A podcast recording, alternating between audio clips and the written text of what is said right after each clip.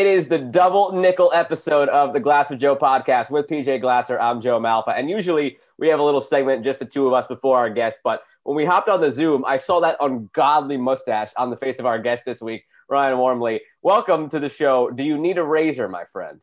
Uh, no, I do have a razor. Uh, I hope it's for a good cause. That's if it's how for a I good cause, this. I feel like I feel like a bad person. I crafted this beautiful mustache with a razor, so you, it's very intentional. Uh, it's not for a cause other than Okay. I just thought it would be fun. I was I was shaving and I saved the mustache for last, and I was like, you know what? I don't hate it. I'm gonna rock with it for a couple of days. You'll notice I'm also wearing the Orioles Hawaiian shirt that you missed out on, not coming to the O's game with PJ and myself and a couple of our other friends. Joe, he's week. growing. He's growing an Orioles playoff beard. He's got to start it like that because it's going to take about four years until it finally gets around the. Yeah. Uh, I, I around the once, chin. tr- true story, in college, I decided just for fun during one of the Ravens playoff runs when Joe Flacco had a Fu Manchu.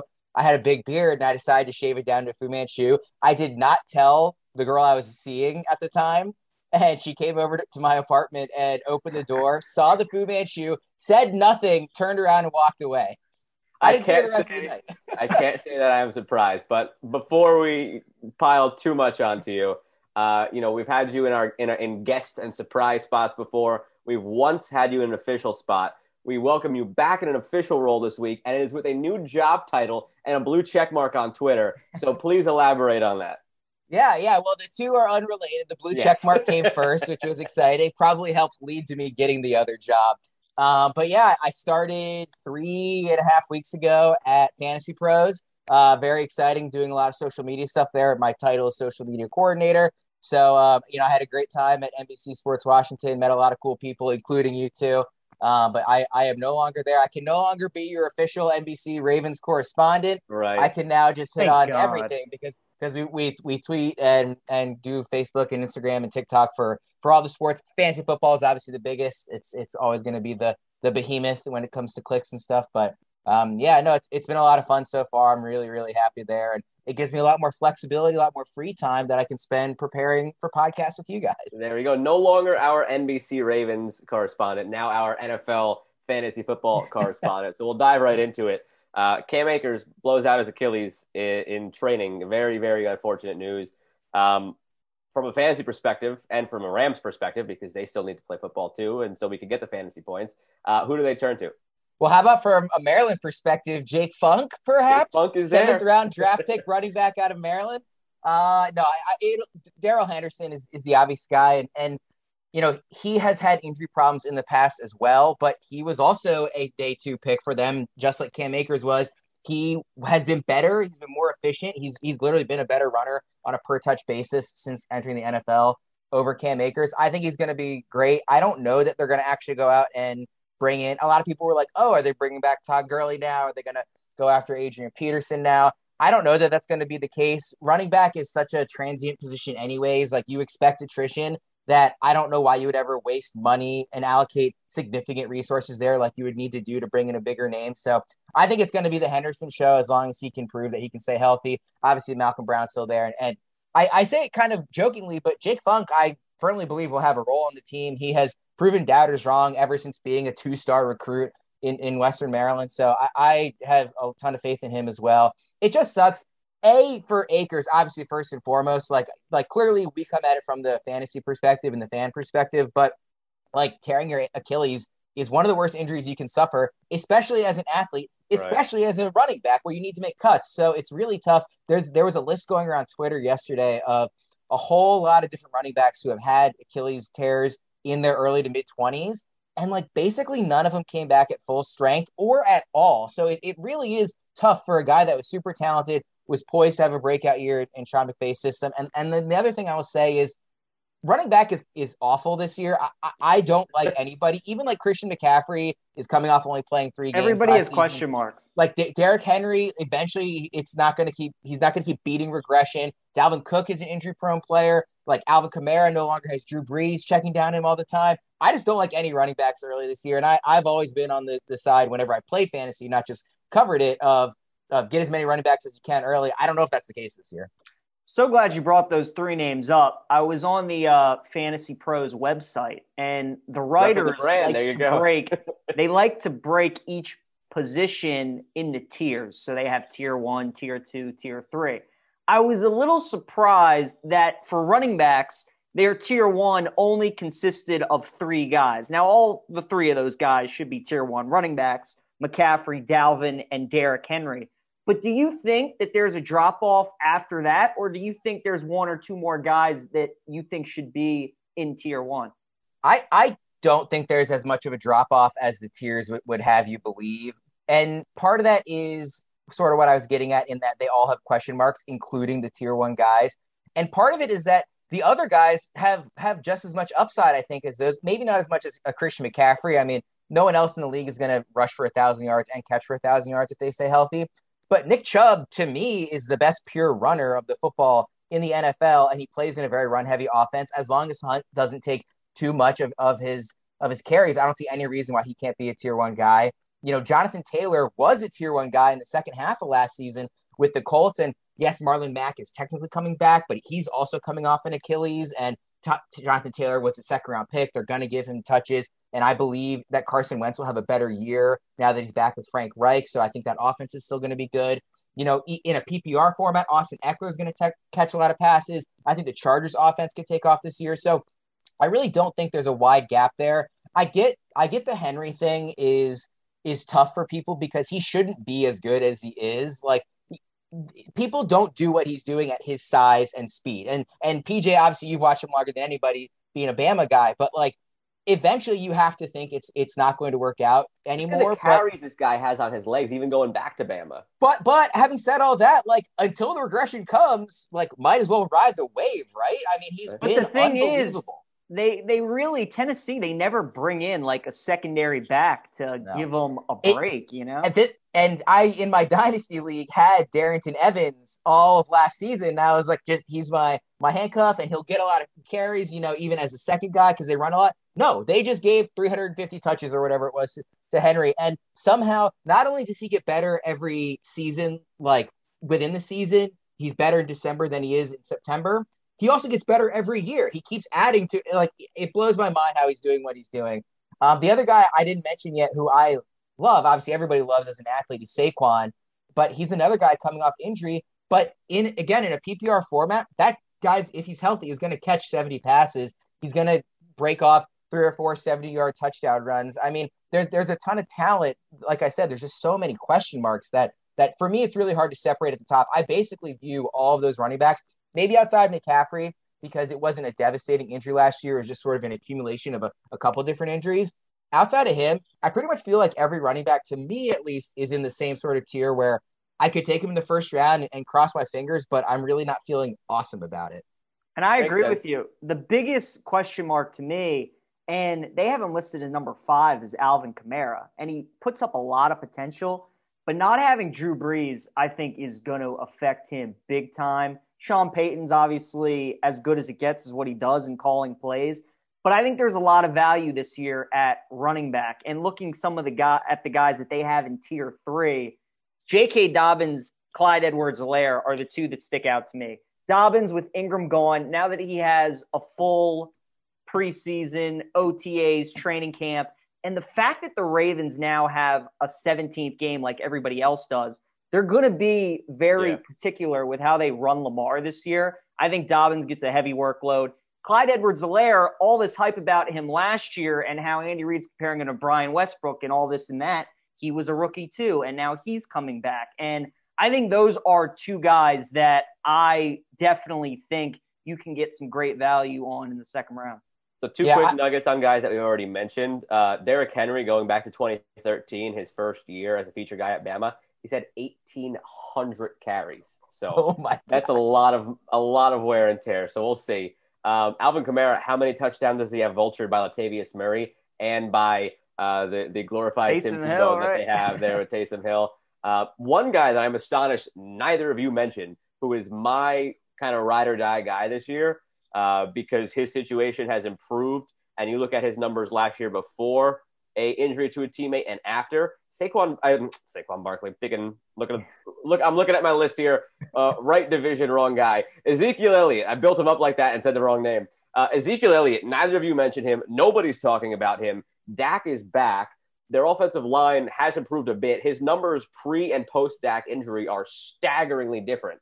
Um, Zeke is the most overrated player in football. So, so I, I, I definitely, I definitely side more with Joe on this one. In fact, I probably should have mentioned him earlier. I think he still fits in in that tier of the guys like Chubb and Taylor in sort of that under McCaffrey tier. And he, it just came out, to, well, it didn't come out today, but he, he was giving a quote today that he's at his lowest weight since his freshman year at Ohio State. So, so he is is getting in better shape. He is still big enough. Like it's not like he's like thin now and not going to be. Yeah, wait, hold on. We can't of a, of a workload, but we can't speed past PJ saying he's overrated. PJ, since he's come into the league, sixteen hundred thirty-one yards, fifteen touchdowns in a fifteen-game season. He missed a game. The next year, in 10 games, 983 and seven touchdowns. In 15 games, 1434, six touchdowns. In a full 16 game season, 1357 and 12 touchdowns. And last year, the team unraveled 15 games, 986 touchdowns, okay, which is still Zeke not bad was, at all. Zeke was the benefactor early in his career of having the best offensive line in football. But it's 100%. not just early in the careers, it's since then, too. But since then, the defense has been absolutely poo poo in Dallas, and he's been very fortunate in getting those junkyard touchdowns, receiving or rushing or whatever it is. I've never been a huge Zeke guy. I, I he can be productive at times, but last year Tony Pollard was the best back in on Dallas, and to me, it really wasn't close when you just watch him play. Not say it'll be that this year, but I thought Pollard was better last year. Here's the thing: if I'm building a real life NFL team, am I giving Ezekiel Elliott ninety million dollars over six years? Of course not. But if I'm building a fantasy team, I'm thinking about the fact that the Cowboys gave him 90 million over six years, and they're gonna want to get their money's worth. They're gonna give him the ball as many times as they can. And I do obviously with Dak back, like Joe mentioned, the offense is to be a lot better. They're still playing in the NFC East. I know Washington has a good defense at least, but they, he can still run over the Giants. He can still run over the Eagles. Like this, this is a team that's going to score a lot of points at the very least. They, the Cowboys may or may not be any good, but they're going to score points, and Zeke is going to get a lot of those. I do want to circle back to what PJ was saying on some of the younger guys. I love Clyde this year. There, I the my favorite player in fantasy across any sport is the post type sleeper, and everybody loved Clyde. He was a first round pick in a lot of leagues last season. You know, being with the Chiefs, first round draft pick in the NFL draft didn't pan out that way. But but PJ's totally right. I mean, this is a guy that Andy Reid was giving major major props to last season. I I would just love to get him in the second round of every draft that I can. And Dobbins is really tricky for me because when you have a rushing quarterback like Lamar, and yes, they the Ravens always talk about wanting to pull him back and not not let him take too much of a beating, but at his core, he is still going to take off and scramble a lot. He's just too good at it not to. And that's a good thing for the Ravens. But Dobbins is going to miss out on on touches in the red zone just because Lamar is going to take off. They love Gus Edwards down there, and he's he's not going to get the the uh, catches out of the backfield. It's sort of the same issue with Alvin Kamara in New Orleans. Now that there's Hill and Winston there, and not Brees, he's not getting those check down passes. I don't think Dobbins is going to get those either. Lamar doesn't really check down to the running backs, and they don't design many pass plays specifically for the running backs to run routes, even though Dobbins might have the capability of doing that. It certainly looks like it in training camp. So he's going to rush for five and a half yards a carry. He's going to be ridiculously efficient, and I love his talent. I love his fit. He's he's a perfect running back for the Baltimore Ravens. But I don't know if he's going to have that breakout fantasy year because touchdowns drive fantasy production, and I don't know if he's going to get those opportunities. Warren, before we ask you about baseball, when is the right time to have a fantasy draft? Because injuries are inevitable. We just saw it with Cam Akers. And, you know, to me, the perfect draft is Labor Day, right after the fourth game of the preseason, heading into week one. You kind of have a good idea of who's healthy, who's not, who's going to be playing, and all that. When is your ideal time to draft? So it sort of depends on the league you're playing in. For me, if I'm playing in a league against people who maybe don't care as much as I do or aren't going to do as much research, aren't going to be as prepared going into the fantasy season, I'm pushing to have that draft as early as possible because I can take advantage of people who don't know what, where the trends what are a going. nice guy. And, and who don't. well, I, I, would say I would say this is true of my family league, but I don't push that one to be early because I know like they need all the help they can get. But in other leagues where a little bit more competitive, I think the earlier the better you can take advantage of of being able to anticipate where the trends are going, what players are going to rise and have opportunities and a chance to break out. Um, but if the, the, injuries are always a big issue, right? Um, and especially in the NFL more so than like Major League Baseball, there are injuries in training camp every year. It's already started with Akers, like we led off with. Um, so, so I do think Labor Day is, is a good one if you're just like we all want to be on the same page. We all want to know what we can know going into it. But I do think it's sneaky helpful for people who are going to prepare by using the mock draft simulator at fantasypros.com to to have it earlier and sort of get a leg up on your league. But but I I, I think Labor Day drafts are awesome. That's usually our busiest week of the year because um, that's when everybody's trying to do their drafts at the same time, and there's a reason for it. It's it's, a, it's sort of the perfect timing.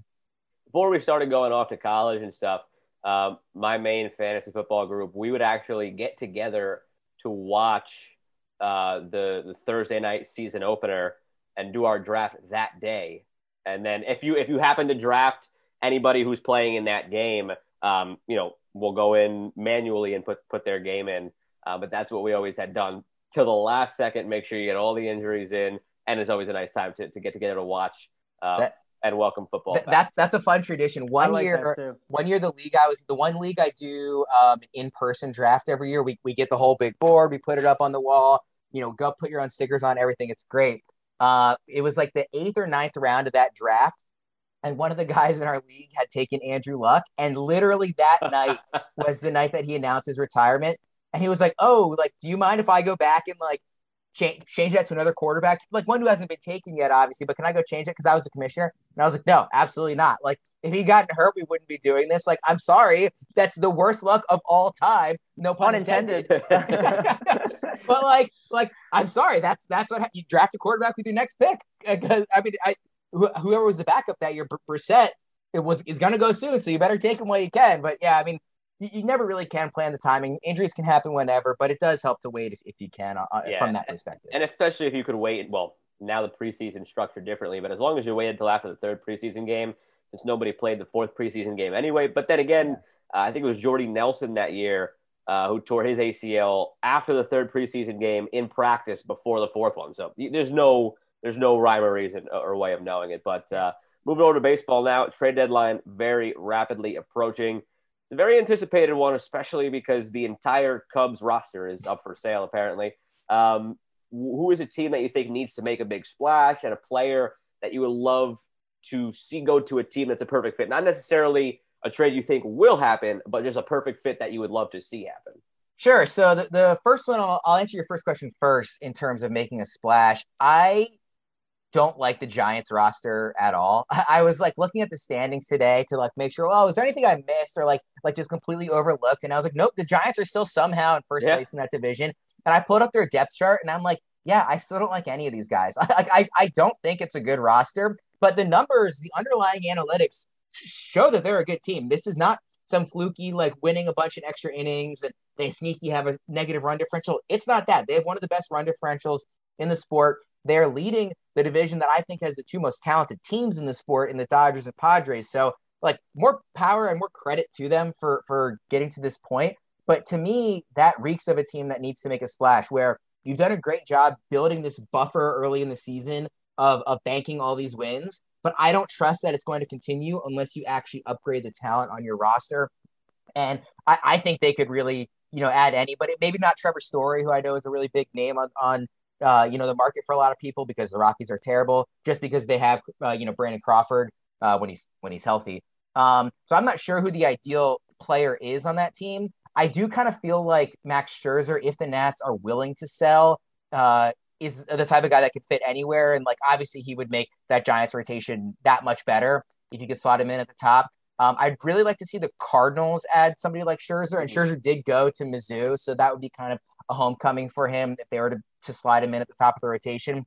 The the player team fit that I actually like a lot, um, and I I promise I'm not just trying to make Joe feel good, is Kris Bryant to the Mets. Oh yeah. Uh, and what, one of the one of the cool parts about Bryant is that he can really fit with any team because he is so versatile. Anywhere he can play third base, he can play a corner outfield. He's played. I saw him play center field once at a game. He said center field he thinks is his own best position, and he yeah, doesn't even play it. Which is which is crazy, and and I think he's probably wrong about that. But that's yeah. that just shows you that he is capable of doing it.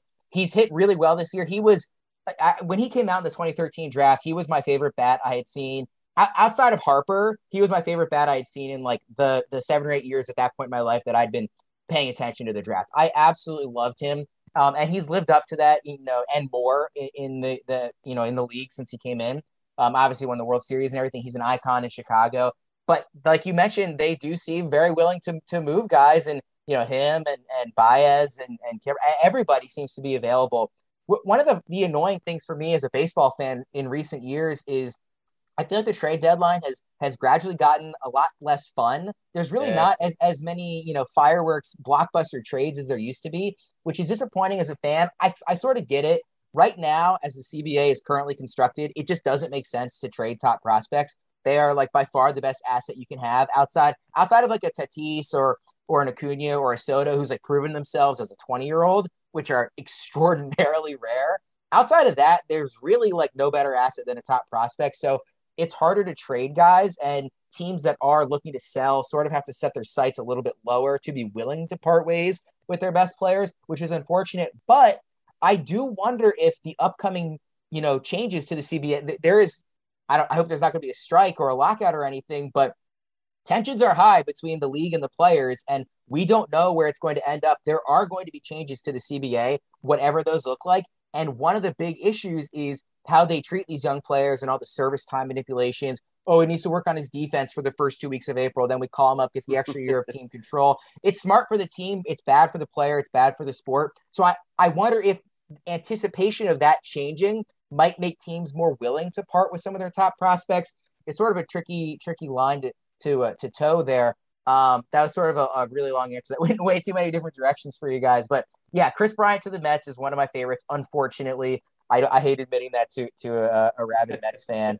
Um, but but really, I it's also a weird year because a lot of the teams that I expected to be good, I thought the Twins were going to be great this year, they're and and they're not. They're they're horrendous. So like like I still believe again looking at that roster, I don't believe that the first three months has made that a bad roster. They just haven't played up to expectations. So if you're Minnesota, do you say, well, we're going to officially throw in the towel? Which yeah, I think they probably themselves way too big of a hole, though maybe that's not the best example, but but there there are teams that I really like that aren't doing the things I expected them to do. I mean, I did mention the Cardinals. I thought they were going to win that division, and and they're sitting at exactly 500. So it, it's really tough when you you look at your roster and see one thing, and you look at your record and see something else, and you have to weigh. Well, is three months a big enough sample size to to actually commit to these really franchise altering moves? And that brings us right into the next question we wanted to ask you. PJ and I have talked a lot about the Yankees on this pod. Um, they're off to a good start in the second half, but they're still three and a half back of Oakland, five and a half back of Tampa. When we did the episode three weeks ago, uh, PJ asked me if they'd still win the division. And I said, I don't think they can make the playoffs anymore. I just don't see the math adding up for them. Where do you stand on the Yankees? Um, I, I guess not with the division. I don't think they're catching Boston, but getting in, period.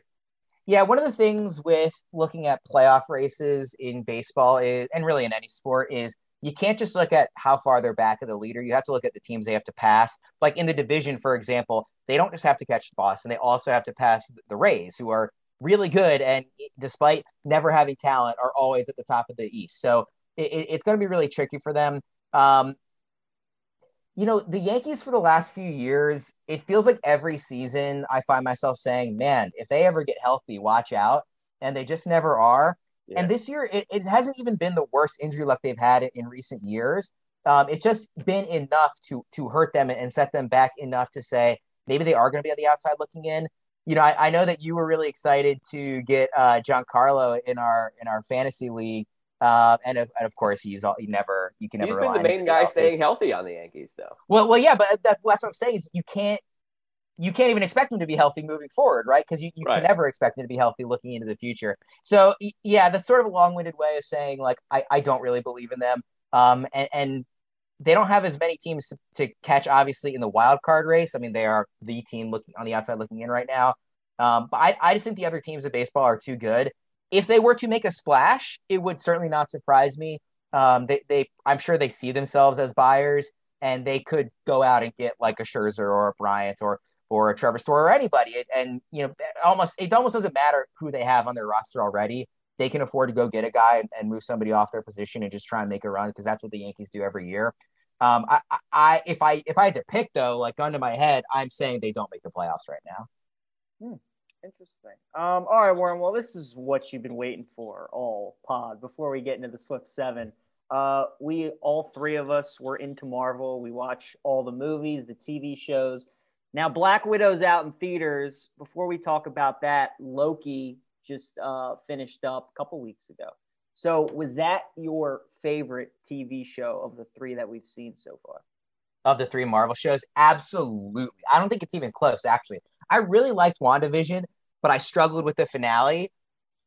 Falcon Winter Soldier, or as I should say, spoiler alert, Captain America and Winter Soldier, I thought was good, but it felt like there was something missing, and it's been really hard for me to sort of put my finger on what exactly that was. A real villain. That's what was missing the whole time. Yeah, it's hard for me to blame them though because apparently it was supposed to be a an airborne virus like plot line with sort of a bioweapon, and they obviously had to scrap that because that would have been hitting too close to home during COVID. Um, and, and it's you know even in watching the finale of that show, I really thought the action was very good and fun and compelling. I just I just felt like again there was something missing there. Um, where, whereas WandaVision, I thought it was really great and had a lot of substance throughout. And then it was just they they sort of fell into the same old Marvel issue of you know big sky beam and and CGI battle at the end and and I, I could take or leave that. Loki has been awesome. It's been one of my favorite shows I've watched like all year, Marvel or any or anywhere else. I think it's been terrific. It's it's been stellar performances across the board. I think the the music, the score of the show is incredible. Um, Natalie Holt is the composer. She has done a phenomenal job. Even just like the theme song when when the credits come on with the Loki, all the changing the letters and everything. I think every episode has been really well directed, like even more so than the other shows we've seen. Just interesting camera work, a lot of a lot of spinning, uh, like like corkscrew type shots. It's been just a really interesting show to watch from a filmmaking perspective or a show making perspective.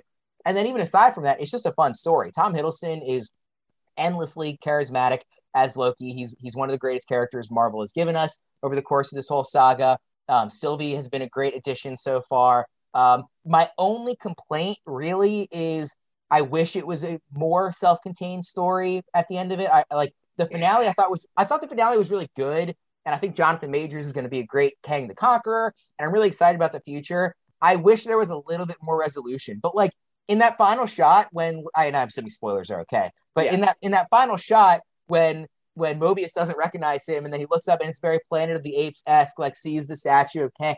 I was like, wow, like my heart was racing. Like yeah. I rarely, I rarely get twisted by shows anymore. It's just, it's just hard. You can generally see what's coming when they hit you with that big whammy. And I was hit with that big whammy, and that that was a really cool moment. I think the show has been brilliant, and I'm really excited that it's the first one that they have announced. We'll have a season two because I cannot wait for season two. And, and that's what I was going to get to. The one complaint with one of my coworkers too that we went back and forth on this that he had the same complaint that it wasn't self-contained enough. Yes, Kevin Feige and Marvel have come out and said that they want the shows to be self-contained while still also tying into the movies, but I've been sitting here saying to myself the whole time, how can you have that happen? Either it's self-contained or it isn't. You can't dip one toe in, one toe out. Um, all of the fan base that they have right now are going to watch the shows and they're going yeah. to watch the movies. So there's no issue crossing over. And I also thought too, you know, for for the complaints of it again, the, the lack of self containment. What else would you have liked to see? I, I don't mean to single you out. I mean just in general, anybody who had that same complaint. This show, think of the things it had to accomplish. It had to set up its own season two, set up the the groundwork for Spider Man, for Ant Man, and for the next Doctor Strange, and still satisfy closing its own arcs from the first season. It, it had a lot to do. Um, it didn't quite stick the landing as well as Game of Thrones season eight did, but like it did a pretty good job. okay, for, first of all, please don't. Unless you want to end the Zoom call, start a new one to give me a fresh forty minutes. Don't bring up Game of Thrones season. First of all, second of all, I, I, wish I hadn't used the word complaint. I'd really call it more of a nitpick on that point. Right, right. I, I thought it was a very well done finale. And I do recognize that the fact that there is a season two makes us look at it different. It's hard because the first two Marvel shows sort of taught us as a fan base and an audience that a the big villain that you think is going to be the secret behind it isn't going to be the case. There was no Mephisto in WandaVision. Um, you know, the Power Broker was just one of the characters in um, in Falcon Winter Soldier. this one actually did introduce Kang, the guy that people have been theorizing about for the, for the whole run of the show.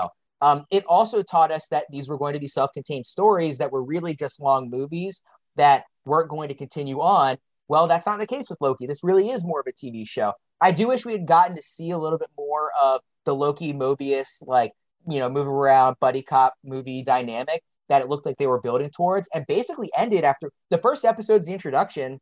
The second episode, you kind of get that, but then the end of the second episode, he goes off with Sylvie. So you, you really don't get much of that. So it's interesting to me that it looked like they were building up to that, only to sort of yank it away and really make Loki and Sylvie the central relationship on the show. But again, this is all stuff that makes it stand out from the last two shows. It makes it different. And it was really refreshing and energizing to me. You know, I, I will cop to it. I have been getting Marvel fatigue, um, maybe slowly seeping in more and more the last few years. You know, I know PJ is, is new to the to the franchise because he just binged it all last year. But for people who've been watching for now 13 years, you know, at a certain point, it does sort of feel like I'm kind of ready for a different type of storytelling. Having a show like Loki is the exact sort of thing that will reel me all the way back in. And I cannot wait for season two. I, again, I think it was just so well done on every level performance, writing, direction, score. Everything was so together and, and on the same page that I was really blown away. And to me, it's been my favorite piece of Marvel content easily since Endgame. Hmm, I would agree. And uh, Black Widow, you had a chance to see that recently. We talked about tiers with running backs. So if you had to put Black Widow in the tier of Marvel movies, where would you land it? Man, that's a tough one. I don't know what number I would put it on because I would need to sit down and actually right. So your upper echelon is Endgame, Infinity War. You love Black Panther, right? And Civil yeah, War. Civil War. So it's yes. probably is it like a touch of below that? Is it below I, below that? I would put it if if you were breaking all all the movies alone. Let's ignore the shows. If you're breaking all the movies into let's call it five tiers, I think Black Widow is near the top of tier three. I don't. I, it's not in that tier one, and I don't think it's even remotely close to tier one. Tier two, I wouldn't say it's far off, but it doesn't quite get there for me. I, have a, a, lot of problems with the story and, the, and like the script in in Black Widow. It's very different than some of the other movies. But but I, will say the action is is visceral. It's really like it, it was very interesting to watch Marvel sort of go there with the action. Obviously, they didn't have like the blood and guts of like a Deadpool, but there was a lot of like hand to hand combat, very uh, Bourne esque that fighting scenes that I hadn't seen in a while, and I didn't actually get to see it in the theater. I just I just rented it at home, but I do feel like this is the type of movie that's like welcome back to movie theaters, like all you know, big set pieces. I felt that. I saw really, it in theaters. Really cool action, big movie stars, but you know. I didn't like. I thought the Russian accents were weak, you know, like that sort of thing. There's not really a ton of humor in the movie outside of um, Florence Pugh and David her whole character was humor. I know. I'm saying outside of those characters, like, but oh, it's okay. kind of hard because Marvel is built around these quippy superheroes, and Black Widow is just not a funny character, like either in the comics or in the iteration we've seen in the MCU. And I adore Scarlett Johansson. I think she's a, a fantastic actress. It's so it's it's not a knock on her at all. She can do comedy, but it's just not the way the character's really written. So it's kind of weird to see her almost misplaced in that family with with the Red Guardian cracking jokes and oh look at that beer belly and and and we all love David Harbour, who I'm now realizing I'm kind of dressed like from his character in Stranger Things. I kind of look like Hopper a little. Kind of will, Jim Hopper. um, and and Florence Pugh, who's just like steals every scene in every movie she's in, is is relentlessly charismatic. So it almost felt like the character was a little miscast next to them. Um, but again, it was still really fun. Like Marvel movies are, are inherently enjoyable to watch. I really like them. I don't think this quite hit the mark of what it could have been. I don't. I also don't like prequels in general for big franchises because there's just no stakes. Like every time she's in a fight, okay, we know beyond the shadow of a doubt that she's going to survive this. So it's it's a little hard to get too invested. And I will also say I'm kind of out on Marvel fight scenes. Uh, not that I think they're done poorly. I think they used to be done a lot worse. I think they've gotten better over the years in terms of choreography. But I just have come to the realization that I don't watch TV shows or, or movies for the, the action scenes anymore. I much more care about the dialogue and the back and forth and the charisma and the jokes and the interesting narrative and, and weaving of stories and plot lines and all that stuff. And that's just not what this movie was. This movie leaned really heavily into action and they did a really great job at it. It just didn't quite land for me. But again, we're talking about a, a tier three Marvel movie. I'm not saying this is down with like Thor: The Dark World or the second Guardians of the Galaxy two. Uh, that Whoa, one in particular. whoa, whoa, whoa, whoa. What do you mean? What do you mean? Whoa, whoa, whoa! Guardians Second of the Galaxy Guardians? two. Gar- Guardians of the Galaxy two is an is a bad movie. It's just it's just not a good movie. There's, there's, Better we than could have a whole Strange. episode on this kind of stuff, but uh, Better than Doctor Strange. What are you talking Oh, about? Oh my gosh, we, Oh, we really do need to do a whole like just like a Marvel, Pixar, everything dedicated entire episode. there will be that. You know what? As the summer goes along, that's not a bad call. Just a for the for the real diehard uh, GOJ fans here, a bonus pop out, non-numbered, uh, movie specific episode is what we'll have to get into. I can't I can't believe you like Guardians too. I'm like actually shocked by that. I thought that movie was it's probably my least favorite Marvel movie. All right, Warren, with that, we will take you into the Swift 7. But first, actually, as we're recording, and since we were talking about it before, the first big ish trade went down. Nelson Cruz, now a Tampa Bay Ray per Jeff Passan. So the Rays, typically not involved in the trade market, the first to make a splash and get the veteran who, uh, to answer your question about the Twins, Yeah. turning into sellers. They're going back that. to the World Series again. Tom Brady goes to Tampa, and just all those teams decide And- to. and- uh, Frankly, he's he's a really good fit there. He knows the AL East. He dominated his his year in 2014 with the O's, and and they the Rays. The one thing they don't seem to do well is grow great hitters. They great defenders, great pitching, but um, they usually don't have the bats themselves. So that's that's a great fit for them. And as long as he, what is he, 42 now, 43? As long as He's he keeps old. raking, I mean, do you think if he hits two home runs in his first two at bats, Kevin Cash will pull him in the seventh inning? oh, God. Oh, God. Oh, God. Oh, God. We're not going down that path. Number Go one. on, Kevin. number number one of this was hey, at least you know what? Maybe uh, you know what? I'm not going to go to the Ubaldo Britton thing. Number one of the Swift seven. oh yeah, that's a that's a dark wound right there. That's just bad. Uh, do you have a favorite NFL rivalry to watch that does not involve the Ravens? Ooh, I would say historically Packers Bears, just because I just like the tradition of it and how old it is, but more modern uh, 49ers Seahawks, just because they've been so good this last decade by and large. Obviously, there's ups and downs for every team. Um, the, the fans really seem to hate each other. It's sort of similar to, to Pittsburgh Baltimore, where there's like some respect, but also like they really don't like each other. So that that would probably be my choice. Number two, uh, we know 16 and 0 is difficult enough. There's always clamoring every year. Will it? Won't it happen with a certain team? Will a team ever go 17 and 0? It's only one extra game, but an extra game makes a big difference because how many teams have gone 15 and 1 but not 16 and oh? 0? I'm gonna say no, but because I think the NFL wants to bump up to, to 18 games as soon as they are able to. So I don't think the 17 game schedule is going to exist long enough for a team to do that. If you ask me, like, will a team go undefeated again? It will happen at some point. That's just like the nature of things. Is is flukes sometimes happen and outlier seasons happen, but I don't think a team will go 17 0. Fair. Uh, if you could bring back any team's throwbacks on a permanent basis in the NFL, which ones would you bring back? Ooh, that's a really good one. Um, I can tell you that I would not bring back the Steelers. I hate those Bumblebee uniforms. Uh, So ugly. I also hate the creamsicle Bucs uniforms. Those are those are terrible as well. Um, that's a really good question. I'm gonna and I, I'm actually also gonna say not the Ravens. I don't like those early like '90s. no, their Ra- jerseys like now are better. th- there was some tweet going. I know this is supposed to be a Swift Seven. There was some tweet going around the other day that was like they should bring back this old logo, and it was the like B on the the with the wings Ravens helmet. And I was like, that's like an ugly logo.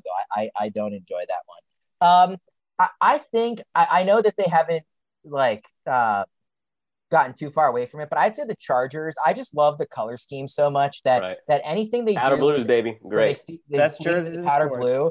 It's gorgeous. It, it really is. Is I just love to watch. The, They should wear it every game. I don't know yeah. why they don't. Yeah, should they- wear it that's it's, it's, it's, and it's one of those things, you know, too much of something, then it doesn't become good anymore. Like Peeps. Peeps were great when it was just Easter. Now Peeps are year round, different flavors. Everybody hates Peeps. Pe- Peeps. Peeps are the those. Guardians of the Galaxy two of candy. They suck. Oh. God, oh God! But give me those powder blues all day long. Uh, number four, Worm. If you were athletic and played any sport in college, uh, what local college park business would you have wanted to be your sponsor now that the NIL rules are in place? First of all, I don't appreciate using the word "if" on me being athletic. Um, Second, second of all, um, I I did work for them, so it's kind of weird. I love me some DP dough. Uh, I was a delivery driver. Okay, which business for a that year is and a half. still actually open in College Park? Oh, you want to oh, I- you? By the way, the Swift 7 is turned into the elongated 14 by where Is this your first time having me on, PJ? You know how this works. Um, that well, the interesting thing about that is every time I go to College Park now for a game, I like see all these restaurants and bars and stuff that I don't recognize. So uh, I'm I'm a little limited on this one of what actually exists anymore. The the the obvious one that is probably the correct one is Bentley's. Fence or marathon, one of the two. uh Worm Giannis over or under three and a half titles in his career. including the one he just got. Like in his, his Correct. So I'm will he win two more or three more? I'm going to say under, but I'm also going to say uh, whatever MVP line you give me, I'm going to say over, What but under on championships. What summer Olympic sport do you enjoy watching the most? I'm most impressed by gymnastics, but I did swim for a lot of my life growing up, so that's just kind of the fun one because I, I obviously I've never been as fast as as an Olympic swimmer, but I can sort of like put myself in that scenario. Um, and I, I would say that that's one also that I am closest with watching with my parents because because they were really into swimming and stuff. So um, that, that's that's a phoner for me. But but the gymnastics one, that's the one that makes my jaw drop. I, I have no comprehension of how they're capable of doing the stuff they do. Will Aaron Rodgers start for the Packers week one? Yes or no? Yes. I think I think he's just, he just likes being a drama queen, but I think at the end of the day, I think at the end of the day, it makes the most sense for him to stay in Green Bay, and so that's what will happen. And also, uh, at this point in the season, like other teams aren't going to want to bring on a quarterback. Like they they have their own offenses they're trying to build. Like like a, a different player, sure, but like you need to have your quarterback in place by late July. And quick question: Should Seattle's hockey team be called the Kraken or the Star Pucks? um, I do like the Kraken. I'm gonna go Kraken. I, I think Kraken's a good name. I think they did a good job. Okay. The Uh, jerseys wait, are I- fantastic. I have a bonus Swift question, and I want it, Worm. I know it's it's a constraint with you sometimes. I truly want this answered in ten seconds or less because I want to get your true gut reaction. I had this conversation with PJ briefly recently.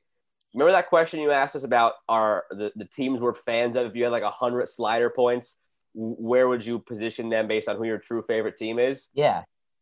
Juan Soto, um, Oh. Fernando Tatis Jr., Vlad Guerrero Jr., the 22 year olds that are just dominant right now.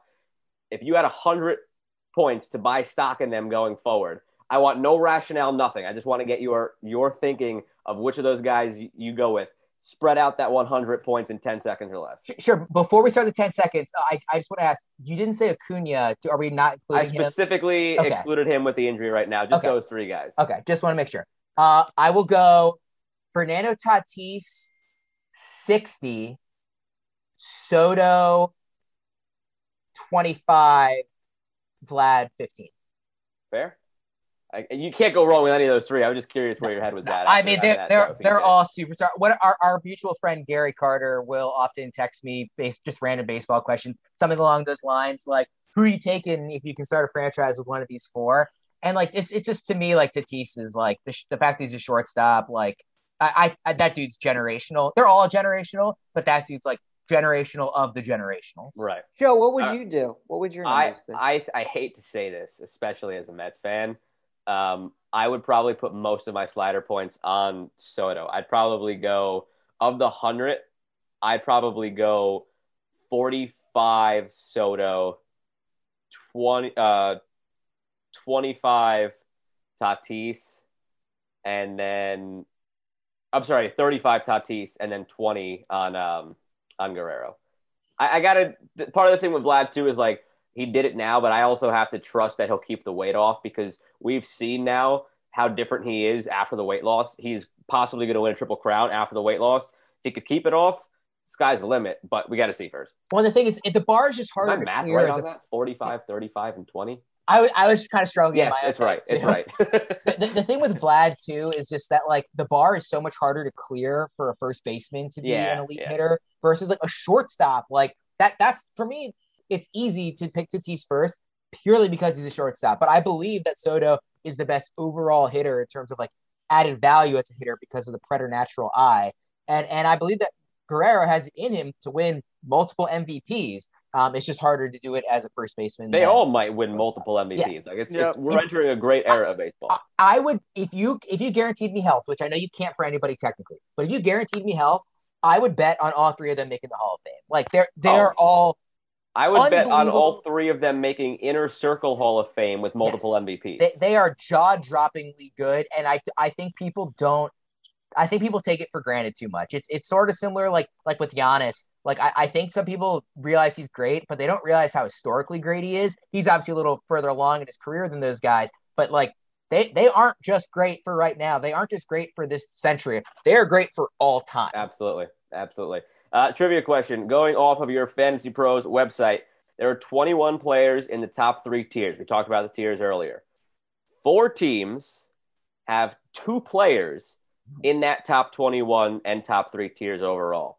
So, who are the four teams, and who are the two players from each team that are among the top 21 in the top three tiers. You know the rules three strikes, and you get 90 seconds. Ooh, this is a great question that I am woefully unprepared for. I hope my bosses aren't listening. I hope they are uh, listening. it's it's it goes 21 players you said 21 players in the top okay. 3 tiers four teams have multiple players okay the chiefs uh, tyreek and and kelce that is correct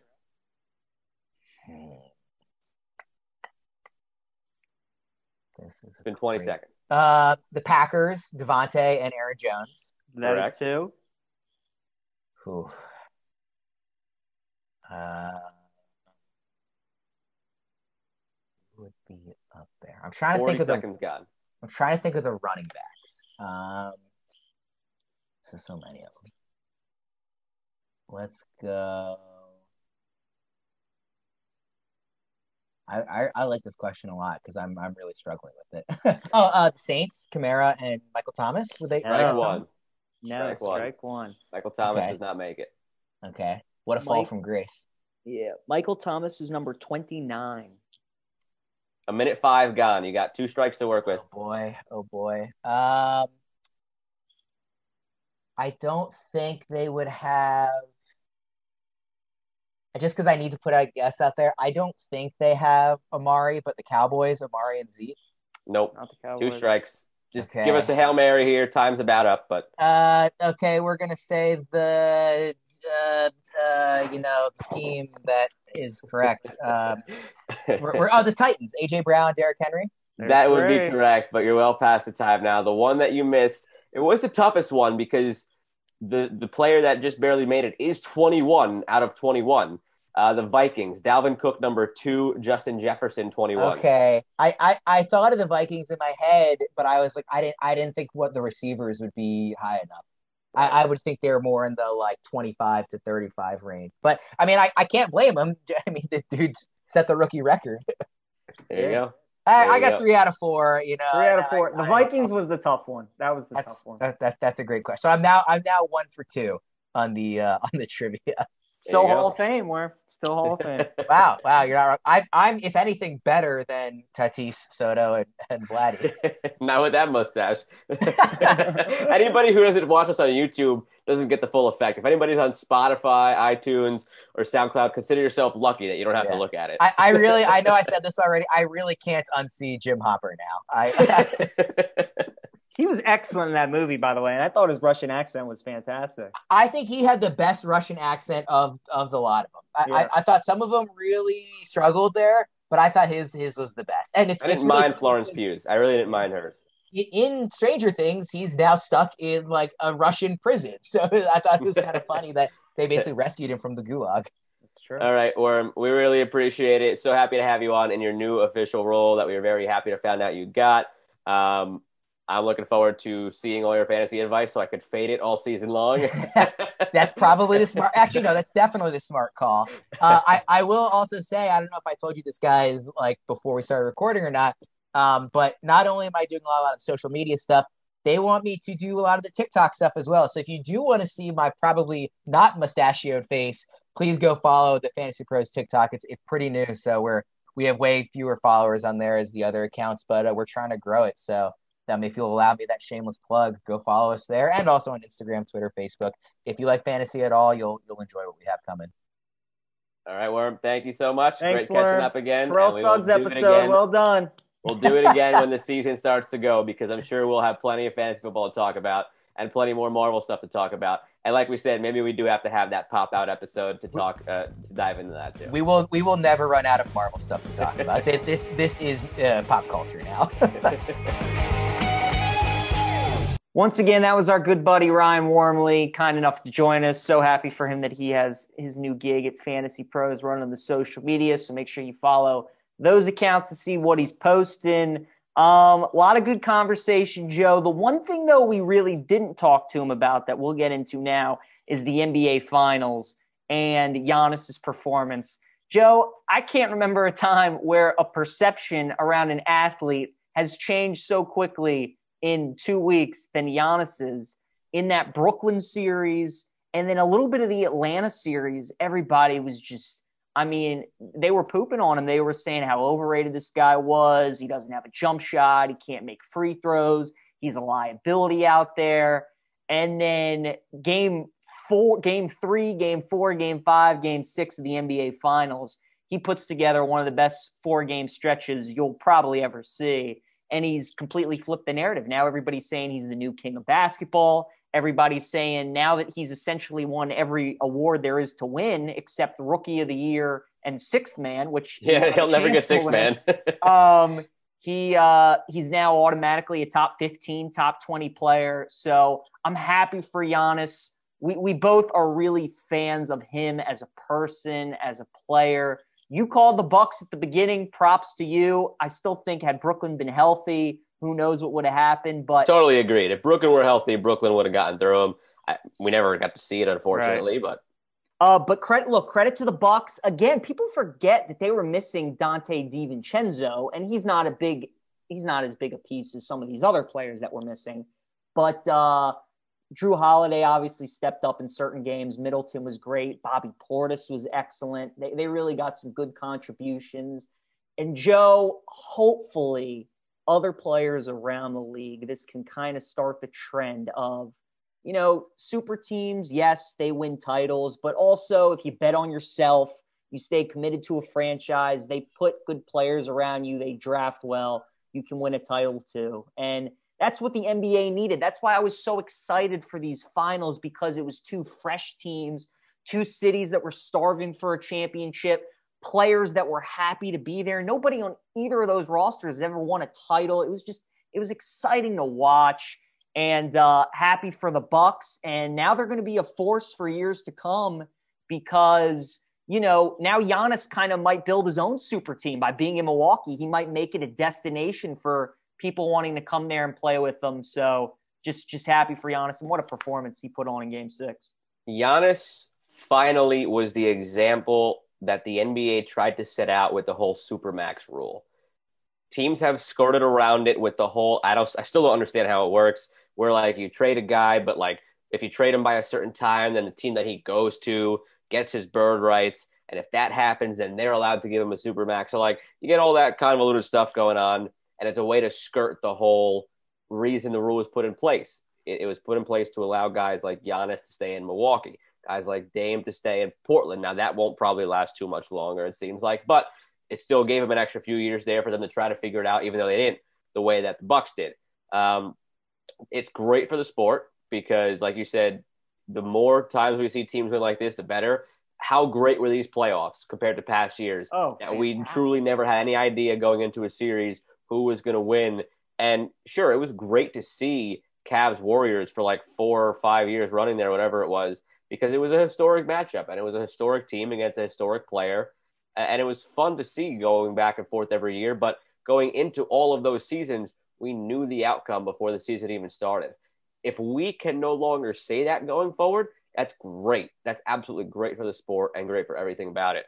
Um, so hopefully that continues to be the case. As far as Giannis, I mean, there's nothing else to be said about his performance itself. Dropping 50, uh, going 17 of 19 from the free throw line. Are you kidding me? The way he's barely been shooting above 50%. I, I know. I mean, greatness to the highest exponent there uh, of stepping up in the biggest, brightest moment and not shying away. But I want to talk more about things away from the court. The way he's handled himself through all this, the the pre the pre or post game press conference, I forgot which it was, where he talked about ego and humility and pride. It's the best one minute and fifty one second clip you'll see all year. Uh, the way he was after winning the title, talking about how he did it a tough way and, and kind of throwing a little bit of a shot at some other teams with the super teams. Just an awesome story. His his, background, um, Nigerian parents going to Greece to create a better life, and his mom would have to sell things on the streets like CDs and stuff. He and his brothers would have to sell things on the streets to to come to the U.S. and and do this. I mean, when he was in Greece, Malika Andrews was telling the story that like he wasn't even considered Greek. They wouldn't give him citizenship until he came to the U.S. and joined the NBA. Um, you know, it's it's it's an incredible story. It was awesome to see him just break down entirely, crying on the court where he just sat on the chair there and just kind of took it all in. Just great scenes, great for the city, great for Giannis. Uh, Worm over under three and a half titles. I'll say under, just because I mean, how many guys that are stars like that have more. I mean, MJ has more, Kobe has more, LeBron is, is, there, but it's not very, very common. I'll say under, but like Worm said, I'm going to say over on the MVP. He just won it twice. Um, the main shot that people would take at him, like you were alluding to, he's a regular season player. He completely dispelled that finally. But he is a great regular season player uh, who's going to continue to dominate regular seasons from here on out. And he's just 26 years old. That's um, the thing too. I mean, you know, Jordan and LeBron, they they had great success early in their years stats wise, but they really didn't formulate it in the playoffs. It took right. them a while. And now Giannis already has his title at 26 and he's just starting to get into his prime and I know he's going to have to go through Brooklyn, and you would have to think that they're going to be healthy. And Brooklyn's probably just one year, though. You look at the contract structure of that team; it's 2021, or sorry, 2022, and that's it. That's probably their only shot at it, the 2021 2022 season. Because if they don't, whether they do or don't win, they probably have to move pieces after the upcoming season. So if he doesn't win it next year, fine. He's 27 the year after that, and there's no more Brooklyn. So he'll he'll win more. I don't know if he'll win four, but MVPs. Is it far fetched to think he wins five, six? I, I don't know if he wins that many. I mean, at, some look at some point, like we've seen with LeBron, at some point there is voter fatigue. Right. But, but the way he puts stats up, he does so in a way that even LeBron didn't because he fills out the stat sheet way more than even LeBron did. And he's 26, so I'm not even talking you know, four more in the next, you know, six years, he could win. He could win back-to-back MVPs at at 28 and 29, which would give four years between his most recent MVPs, and then he could go another four years of that one, and he could win back-to-back at 33 and 34. That's how young he still is. Where he could still win that more, that many more without voter fatigue being an issue because he could have dry spells and still be in his prime because he's still only 26. So I think he'll get to like four to, to like five or six. It's think, very, very possible. Do you think he's the best player in the NBA? Oh gosh. Um, I still think at this present moment the best player in the NBA is Kevin Durant, and, and we I saw agree. that in the playoffs.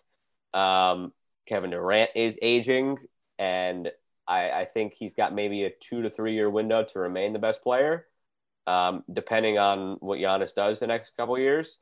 I would say this: he's the best all around player because Kevin Durant – as hard as he does work defensively, he's not defending the way Giannis does. He's not rebounding the way Giannis does.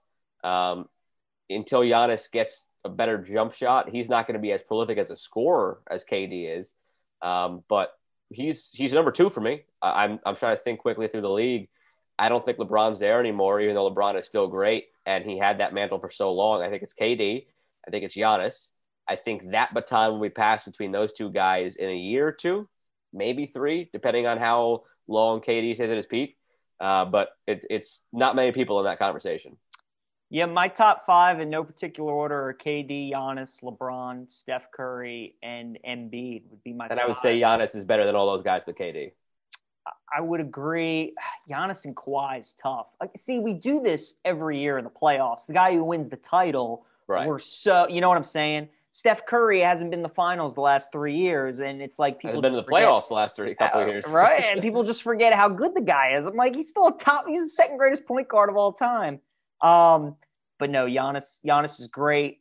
I mean, what you say about best all around player, that's hard to dispute. Just what he, how he can fill a stat sheet, how he affects the game, and you know, like you said, the game six, the free throws is just what really. There was I a mean, bar that was giving out free shots as a joke. As a joke, they advertised free shots for every free throw he makes to every person. So they had to give people, if they wanted it, 17 free shots. Oh That's my God. absurd. Well, there are a lot of dead bodies in uh, Milwaukee right now.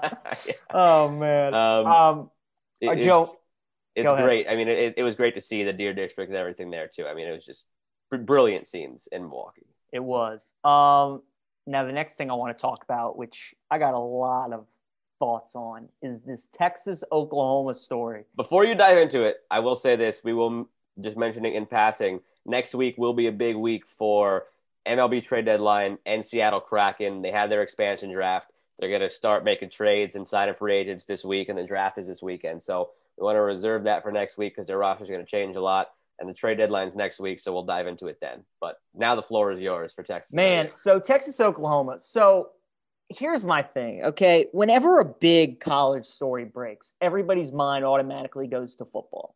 And with those two programs, I understand why it would. But my thing with Texas and Oklahoma joining the SEC is take football aside. Oklahoma just won the national championship in softball, and the SEC had like 10 of the top 25 teams in college softball of the ranked teams were in the SEC.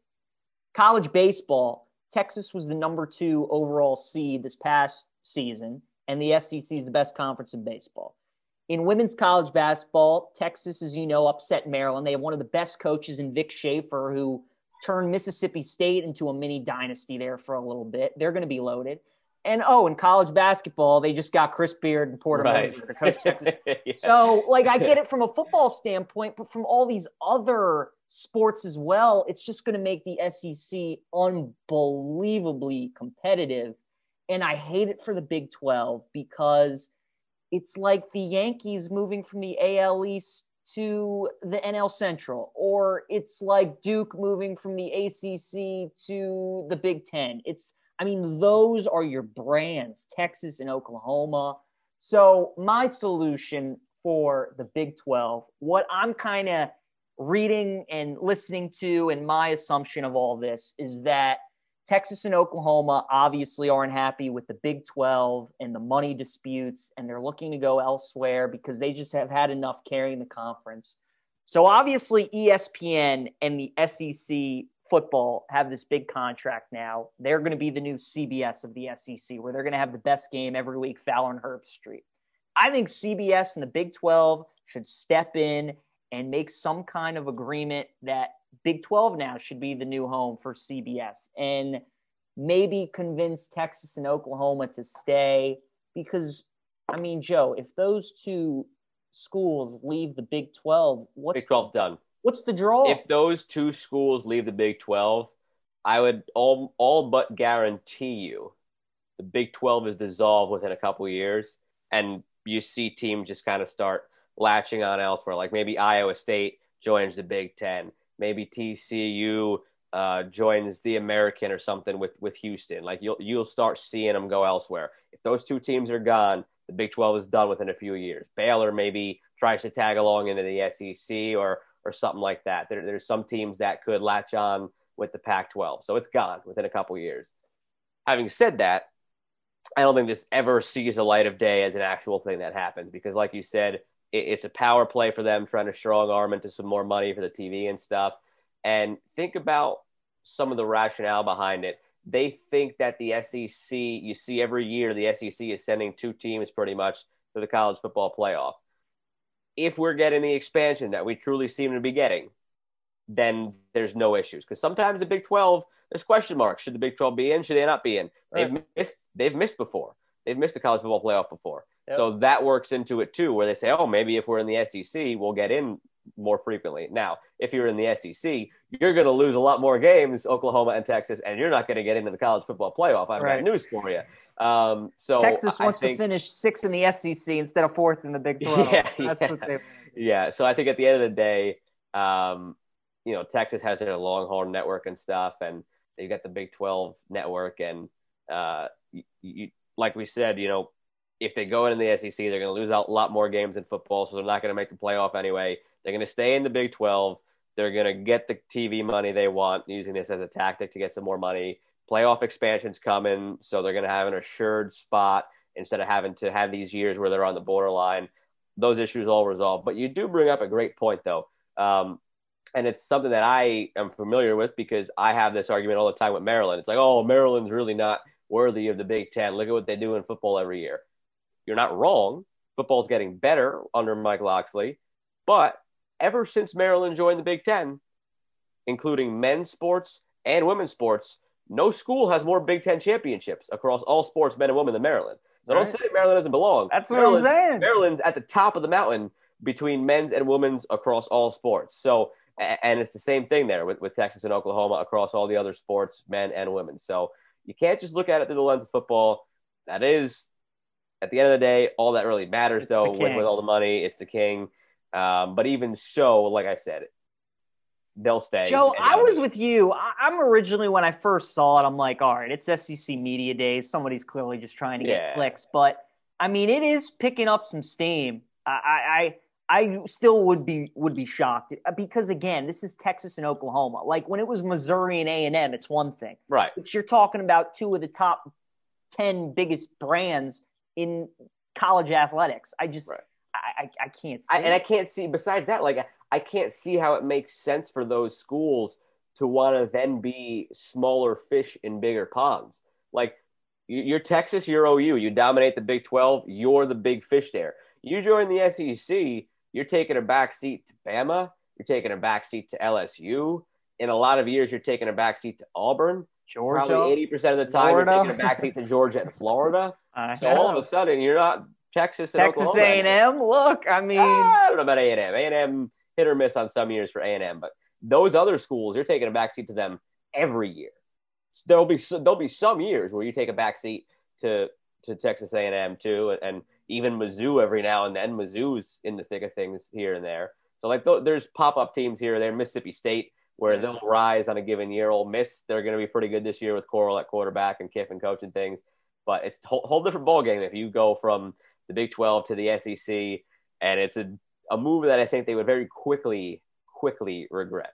So I would agree. Um, all right, Joe, and then uh, let's see. So what we're going to do now as NFL season is approaching, before we get into trivia, we thought it would be a fun little idea to each week kind of have a prop bet that we like or a future yeah, we're bringing bet. we're getting ready. We're getting back to the best bets during the season. We will do that and keep track of it again. And we figure the best way to ease back into it is in every week from here to the regular season uh, kicking off. Once a week, we will give one future prop bet. Uh, let me see. One, two, three, four, five, six, seven, eight. We're eight weeks away from the start of the NFL season. So by the time we kick off, you'll have eight from me. You'll have eight from PJ uh, as far as future bets to, to maybe sprinkle on before the season starts. So without further ado, PJ, what are you starting us off with? So I found one that uh, that I really like. Actually, you know, I when we do this over the next couple weeks, I'm going to give you like teams I like to win the division and all that stuff. But uh, one that I found that I really liked was over under five and a half individual 200 yard receiving games this season. Say that again. Over So- under. Over under, will there be over under five and a half 200 yard receiving games from hmm. receivers? So throughout the entire NFL season, will there be over six receiving games where X receiver has 200 Right. yards or more? Or will it be under? So I kind of like the over for that. You add the extra game.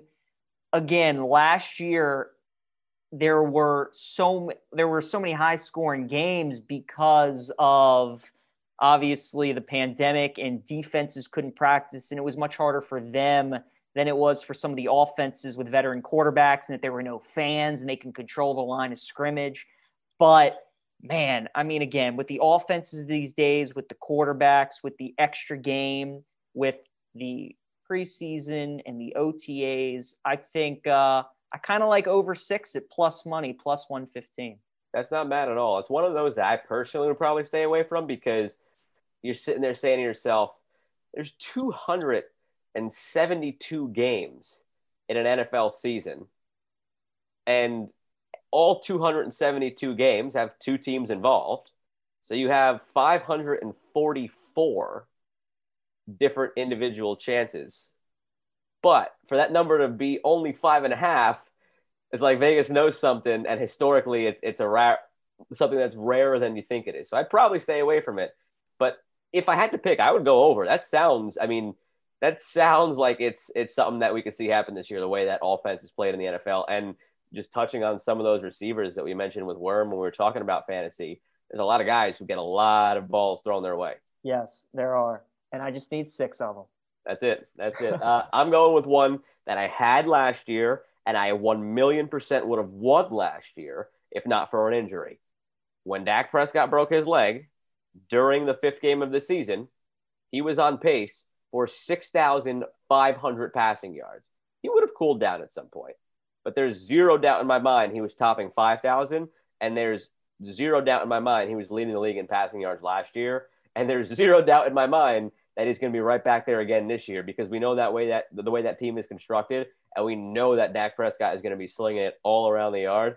Um, he could very well touch 6,000 yards. It would not stun me with the extra game involved too, because again, last year he was on pace for 6,400. You extrapolate that out to a 17th game, he was on pace for 6,800 in a 17 game season. Um, he is going to throw the ball a lot.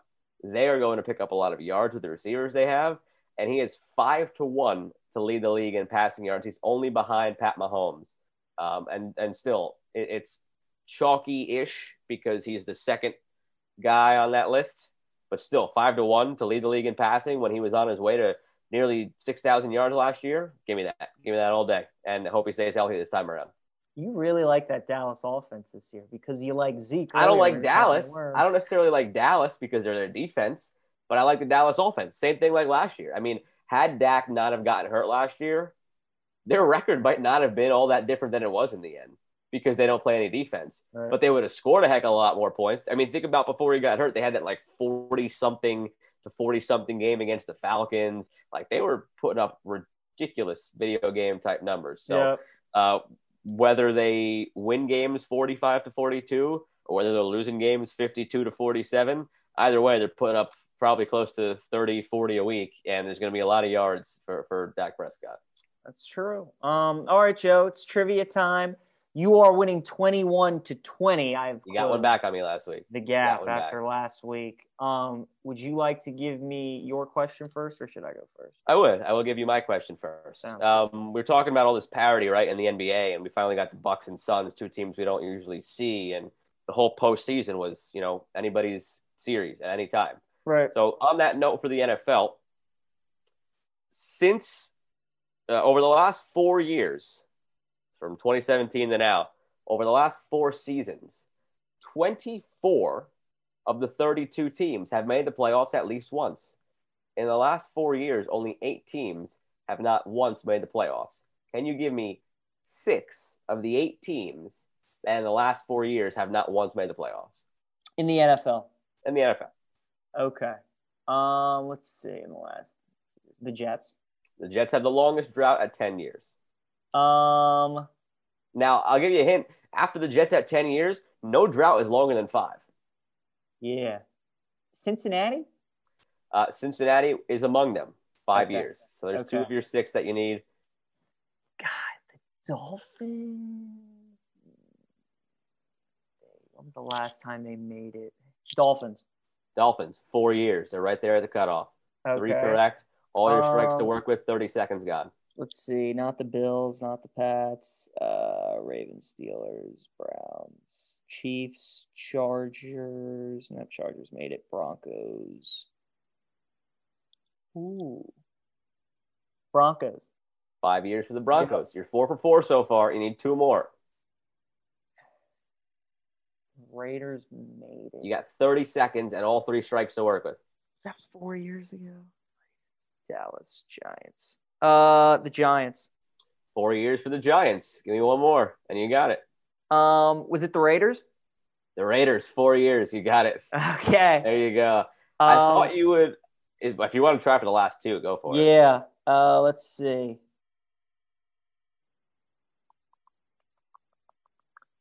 So, uh, Detroit Detroit.